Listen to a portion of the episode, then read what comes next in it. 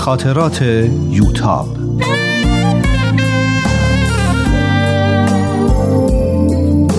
اثری از روحیه فنایان.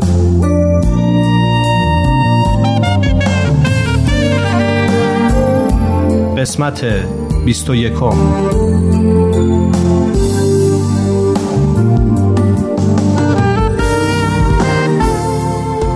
بازجویی همچنان ادامه داشت.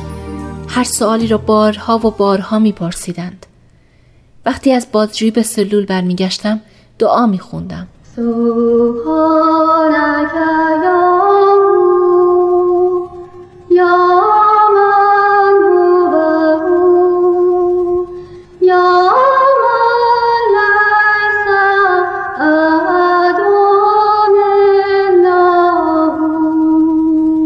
گاهی که امکانش بود با دختری که تو سلول بغلی بود از پشت دیوار چند جمله کوتاه رد و بدل می کردیم.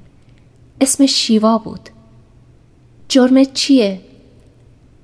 بهاییم. تو چی؟ سیاسیم. داری چی می‌خونی؟ دعا می‌خونم. خدا ما رو فراموش کرده. نه تو هم دعا بخون. آروم میشی. جالب بود که بعد از مدتی همون دعاهایی رو که من میخوندم می‌خوند. البته نه درست و کامل. اما می‌خوند. یه قسمت هایی رو هم از خودش میساخت.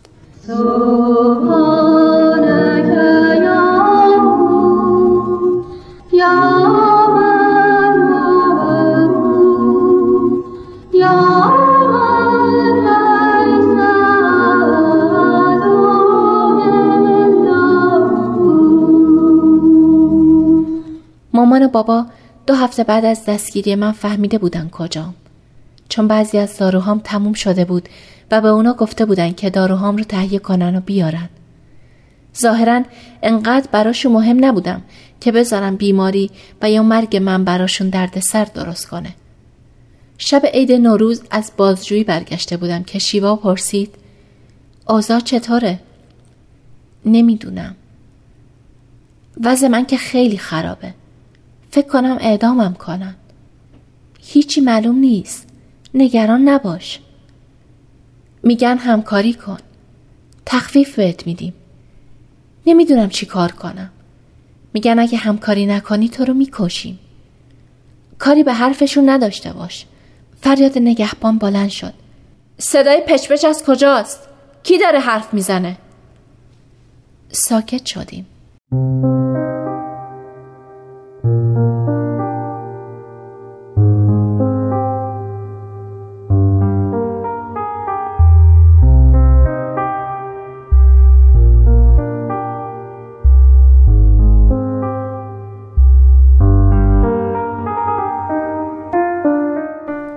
دو روز بعد که از بازجویی برگشتم هرچی مثل همیشه که می‌خواستیم حرف بزنیم به دیوار کوبیدم و صداش کردم. جواب نداد. اونو برده بودن. نمی‌دونم که به سوی مرگ یا به سوی زندگی.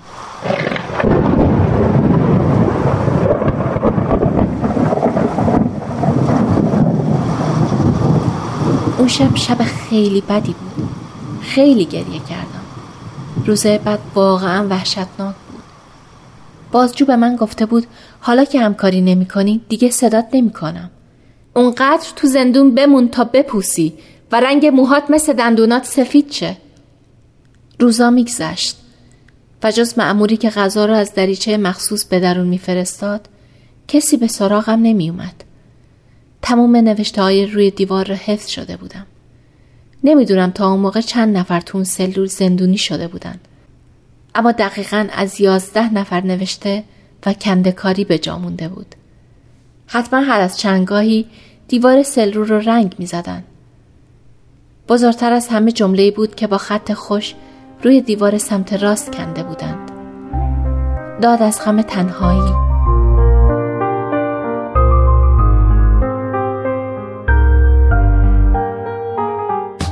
من هم یک گوشه شروع کردم به نوشتن. از ته تیوب خمیردندون برای خط انداختن روی دیوار استفاده می کردم اول مناجات الهی تو بینا و آگاهی رو نوشتم. چند روزی کارم این بود که به در دیوار مناجات ذکر بنویسم. با خودم می‌گفتم کاش اینا رو پاک نکنن. بلکه به درد زندانی های دیگه ای که تو آینده تو این سلول تنها میمونن بخوره. بلکه به دلشون امید و گرمایی بده. سعی می‌کردم برای خودم برنامه روزانه داشته باشم. دعا و مناجات میخوندم. هر روز پنجاه دور دور سلول قدم می‌زدم و حرکات ورزشی انجام می‌دادم. سعی می‌کردم خودم را با خوندن آثار و شعر و حتی ترانه و هرچی که حفظ بودم سرگرم کنم. هفته ها رفت و کبوتر. به قفص میخندد.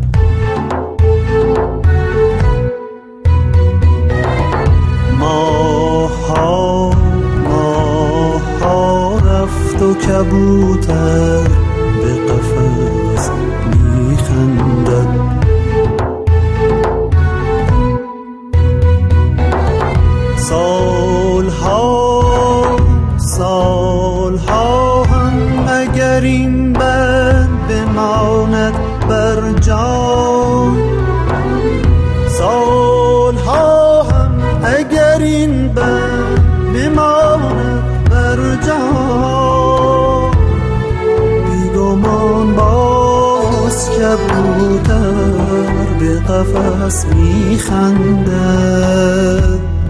بیگمان باز کبوتر به قفص میخنده یه لونه مورچه کنار سلولم بود. برای مورچه اسم گذاشته بودم. البته اونا رو نمی‌شد از هم تشخیص داد. اما من وانمود می‌کردم که تک تکشون رو می‌شناسم. براشون قصه تعریف می‌کردم.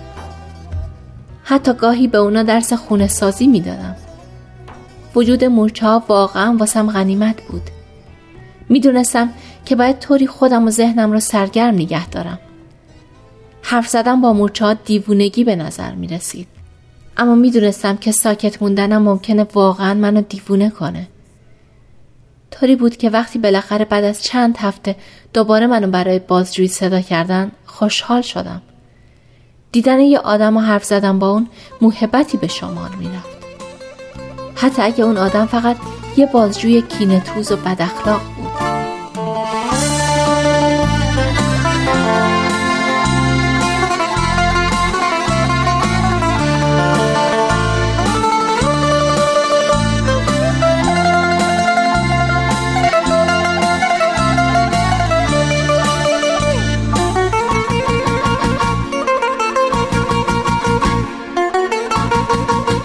اوایل اردیبهشت بود که تو آخرین بازجویی شرکت کردم. البته اون موقع نمی‌دونستم این آخرین بازجوییه. هیچ می‌دونی جرمت چیه؟ اتهاماتم رو می‌دونم. می‌دونی یعنی چی؟ یعنی ادام درسته. هنوز فرصت داری همکاری کنی. نمی‌خوای برگردی پیش خانوادت؟ شاید سکوت من امیدوارش کرده بود چون دوباره پرسید.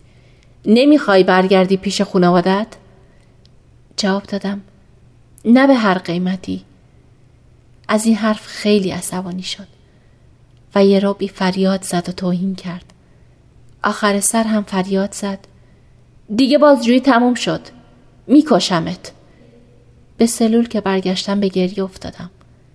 تا موقع خودم رو نگه داشته بودم. البته حس می زدم که اینا فقط تهدید باشه. اما چطور می‌شد مطمئن بود؟ بارها به من گفته بودن که اگه همکاری نکنم منو اعدام می‌کنن. خیلی گریه کردم و دعا خوندم. قیافه مامان و بابا و سهراب و ساسان جلوی چشمام مجسم می‌شد. یعنی اونا رو دیگه نمی‌دیدم. اگه اعدام بشم اونا چی کار می‌کنن؟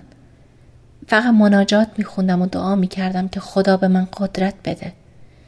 هیچ وقت اونقدر مرگ رو به خودم نزدیک ندیده بودم. حتی اون موقع که تازه فهمیده بودم بیمارم. مگه این مرگی نبود که همیشه آرزوش رو داشتم؟ مگه نمی‌خواستم در راه یه هدف عالی بمیرم و نه از بیماری؟ مردم بعد از شناختن و دوست داشتن ساسان و بعد همه اون امیدا و آرزوها چقدر سخت و ترسناک به نظر می اومد. فکر کنم تو اون روز سه چهار باری مناجات لقا رو خوندم. و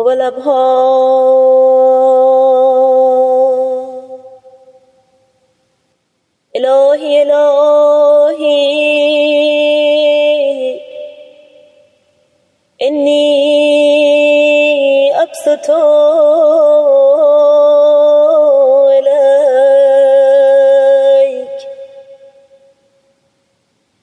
اکف التزرع و التبتل و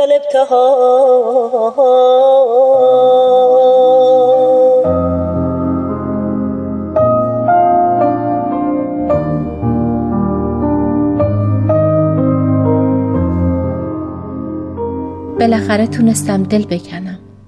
بابا مامان. سهراب و ساسان همه رو به یاد آوردم و خداحافظی کردم.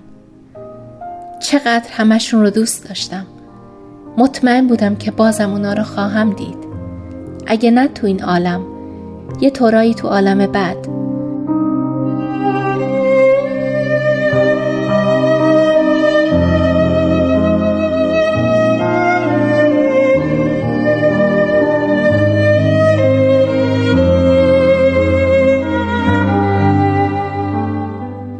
هوا داشت تاریک می شد. غذام را که هنوز دست نخورده باقی مونده بود خوردم و از خستگی خوابم برد. همون شب بود که اون خواب عجیب رو دیدم. خواب دیدم از پله های زیرزمین بزرگی پایین میرم. می‌بینم یه حوز با آب خیلی زلال و قشنگ وسط زیرزمینه و دور تا دور اون نشستند. همه لباس های قدیمی به تن داشتند. در خواب به خودم میگم اینا قادمای امرند.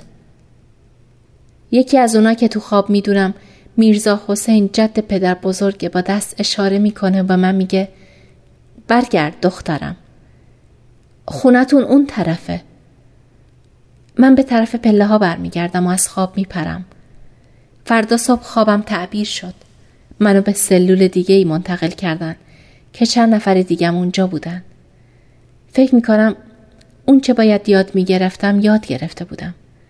من تونسته بودم دل بکنم. اجازه پیدا کردم با خانوادم تلفنی صحبت کنم. معمور شماره تلفن خونه رو گرفت و گوشی رو به دستم داد. فقط مامان خونه بود. چند دقیقه اول به احوال پرسی و قربون صدقه رفتن گذشت. بعد سوالی رو که خیلی واسم مهم بود پرسیدم. مامان ساسان برگشت آلمان؟ رفت ولی برگشت. اینجا مشغوله. حالش خوبه؟ آره الان بهش زنگ می‌زنم و میگم تلفن کردی و حالت خوبه. تفلک چقدر خوشحال میشه. چقدر خوشحال بودم. دیگه می‌تونستم که ساسان ایرانه. دستگیر نشده و حالش خوبه.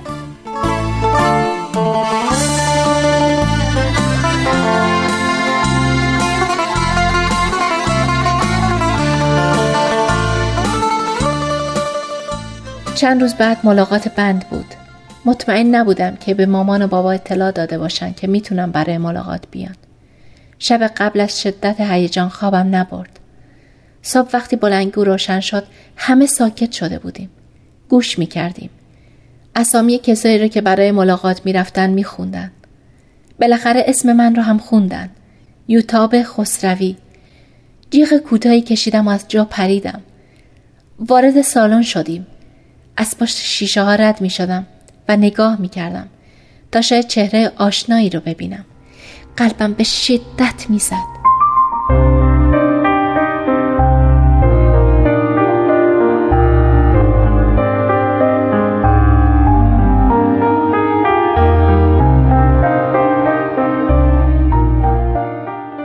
اولین کسی رو که دیدم سهراب بود که برام دست تکون داد و من به طرفش دویدم. مامان و بابا ساسان هم بودن. هنوز گوشیا وصل نشده بود. فقط لبخند می زدم و اشک می ریختم و قربون صدقهشون می رفتم. اونا هم با دیدن اشکای من به گریه افتادن. گوشی ها که وصل شد سه چهار نفری هی با هم تعارف می کردن. تا اینکه بالاخره پدر گوشی رو برداشت. چقدر اون اولین ملاقات شیرین بود. شیرینیش تلخی دو ماه زندان انفرادی را از دلم برد ساسان آخر از همه جلو اومد. تحریش گذاشته بود. مامان و بابا سهراب فاصله گرفتن تا ما راحت صحبت کنیم. خوبی یوتابم. عزیزم قربونت برم. دلم برات یه ذره شده بود. منم همینطور. فقط دلم می‌خواست نگاش کنم. زنجیل طلا هنوز به گردنش بود. چند لحظه به سکوت گذشت. ساسان روی شقیقه هات سفید شده. غصت پیرم کرد دختر. الهی بمیرم. منو ببخش. دستشو به علامت رد تکون داد و خندید. باز مراسم معذرت خواهی شروع شد. تو چرا هیچ وقت به حرف من گوش نمیدی؟ نگفتم برو پیش مادر بزرگت. نگفتم با هم برگردیم آلمان. اون وقت می شدم یه فراری. حالا شدی یه زندانی. مامان و بابا چی میگن؟ نمیگن عروس سابقه دار نمی‌خوایم. تو که می‌دونی برام مهم نیست اونا چی میگن. اما خیلی باشون حرف زدم. حاج خانم رو تو هامبورگ به بهایی سنتر هم بردم. با چرخوندن چشم و اشاره به سیم تلفن سعی کردم به اون بفهمونم که ممکنه تلفن کنترل باشه. متوجه شد. دیدم حیف از بلیت استفاده نکنم. وقتی برگشتیم آلمان به جای تو حاج خانم رو همراهم بردم. گفتم یه چیزایی رو ببینه. براش بد نیست. ذهنش نسبت به بعضی مسائل باز میشه. چی شد آلمان نموندی؟ مگه قرار بود بمونم؟ رفتم ترتیب کاران رو دادم برگشتم ایران. یه هفته بیشتر نموندم. برگشتم ایران دنبال کارای تو رو بگیرم. کار خودت چی شد؟ تو بیمارستان و دانشگاه مشغولم. اما مطبم رو باز نکردم. می‌خواستم وقت آزاد داشته باشم. وای من وقتی بقیه گرفتم. با دست به پدرم اشاره کرد که جلو بیاد و با من صحبت کنه. اما پدرم نیومد و علامت داد که خودش ادامه بده. با شیطنت به من نگاه می‌کرد. فکر نمی کردم هیچ وقت توی چادر ببینمت. من هیچ وقت فکر نمی کردم تو رو با تحریش ببینم. خواستم با هم جور باشیم. دوتایی خندیدیم. خیلی بیریخ شدم نه؟ در جواب نگاهم کرد. محبتی که تو چشماش می‌دیدم منو خلق شادی می‌کرد. فقط یکم لاغر شدی. که اونم وقتی بیای بیرون جبران میشه. حالت که خوبه. مشکلی که نداری. ما خیلی سعی کردیم مسئله بیماری تو رو مطرح کنیم. بلکه اجازه بدم من درمان تو رو ادامه بدم. حداقل توی زندان. اما نشد. شاید حالا بتونیم یه کارایی بکنیم. هم کلاسیاتم خیلی زحمت کشیدن. چند تاشون دم در زندان پیش ام میترا دایی فرید هستن. چطور شد به تو اجازه دادم بیای تو؟ فقط به فامیل درجه یک اجازه ملاقات میدن. ولی فکر نمی کنم جمله آخرم رو شنید چون گوشی ها قطع شد. تا آخرین لحظه که می‌تونستم اونجا موندم و نگاهشون کردم.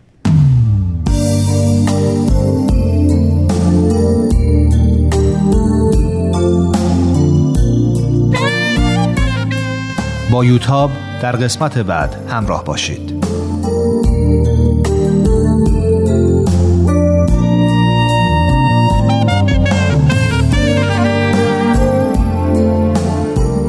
این مجموعه با همکاری تولیدات رسانی پارسی و مؤسسه فرهنگی تصویر رویا تهیه شده است.